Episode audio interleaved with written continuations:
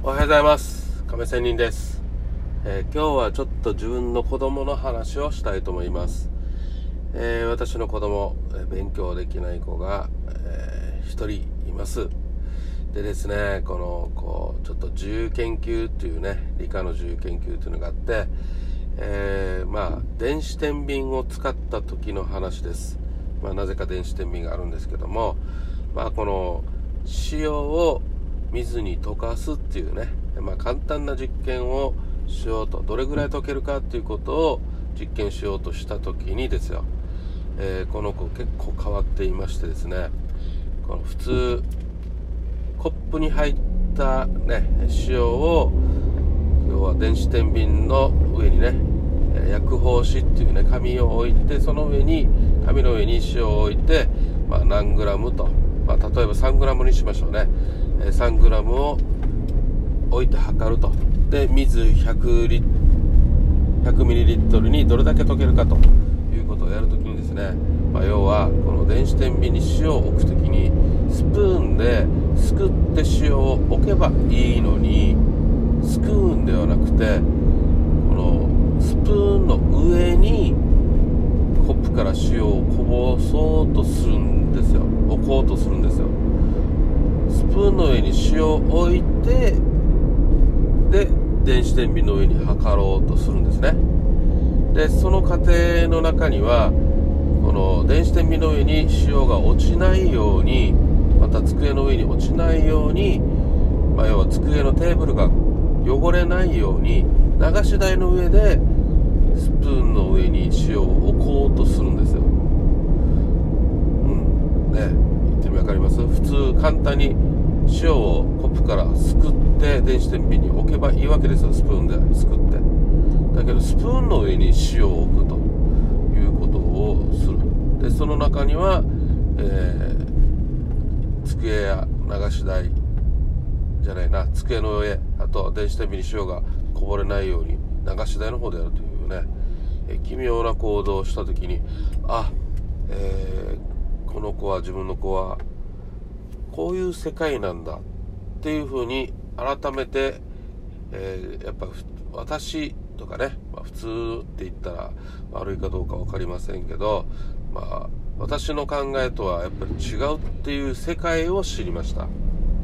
でまあ大体の人はこういう感じの人をなんかバカだとかね言うと思います。まあ私も普段勉強できないからバカとかね思ったりする面ももちろんありますよ。正直言うと、うん、だけどやっぱりこれを見てあこの世界って面白いって私は思ったんですね。は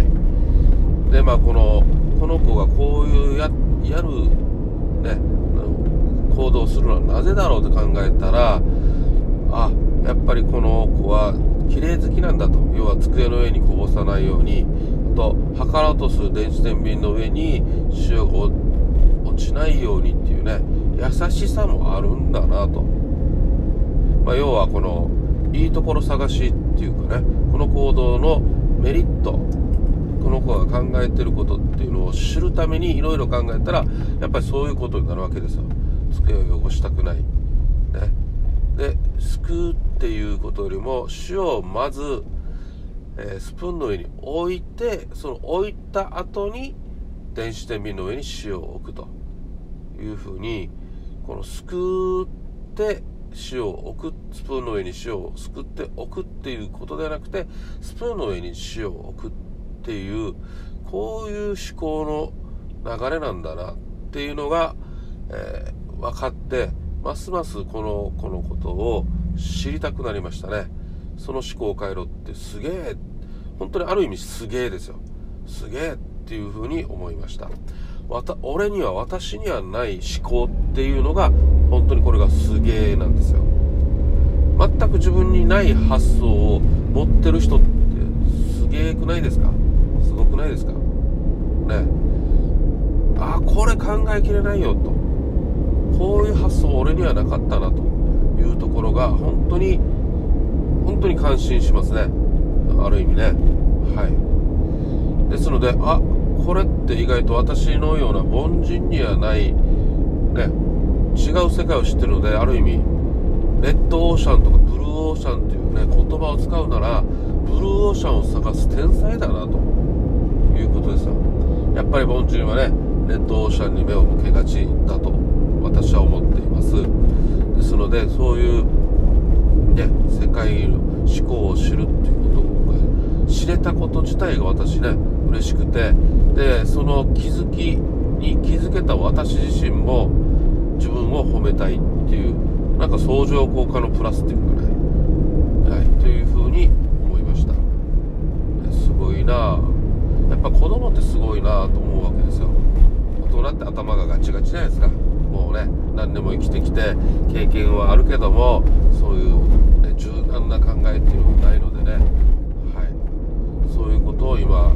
実はまたまた通勤の途中で考えてるところなんですよ。はい。ね。ということで、え、もうちょっとこの子をねこれからまた観察してもっと新しい発見をして、まあ、この子をね勉強できないということである意味小バカにしたりするんではなくてこれもっと伸ばそうと。やっぱり人をね人は長所を伸ばしたいでじゃないですか。長所を伸ばせばもっと新しい世界が、ね、見えてくるし私にもさらに見えてくるし私の付加価値も私自身につくしでその子も多分さらに嬉しいしと。でもっとやる気もこの子も出るだろうしと。で自分の自信にもつながるだろうしと。いうことでやっぱりプラスプラスね地上効果三乗効果っていうかね。はい。2の2乗3乗という意味ですよ数学で言えば、そんな感じになるんじゃないかっていうふうにちょっとワクワク感が湧いたっていうような話でした。はい。ということで何このねそれぞれ皆さんねお子様がいる方はお子様のね、えー、何か育児に役立てればまたは子供がいなくても人にはねいろんな付き合いがあってあこいつって思っていてもその人の良さっていうのを探して探すというかね観察したらなんかね逆の発想でじゃあこれは良さじゃないかっていうところの方に持っていけたらまたね嫌いだった人がまた新たな発見で好きになるかもしれないし別に好きにならなくてもね、えー、自分のためにね人の良さすごい違うところがねあるからある意味意味嫌いっていうことですよね。自分にないところがあるから嫌いということに人はね感情的になると思うので、まあ、そういうところでまたね自分に行かせたらなっていう話でした。以上です。See you!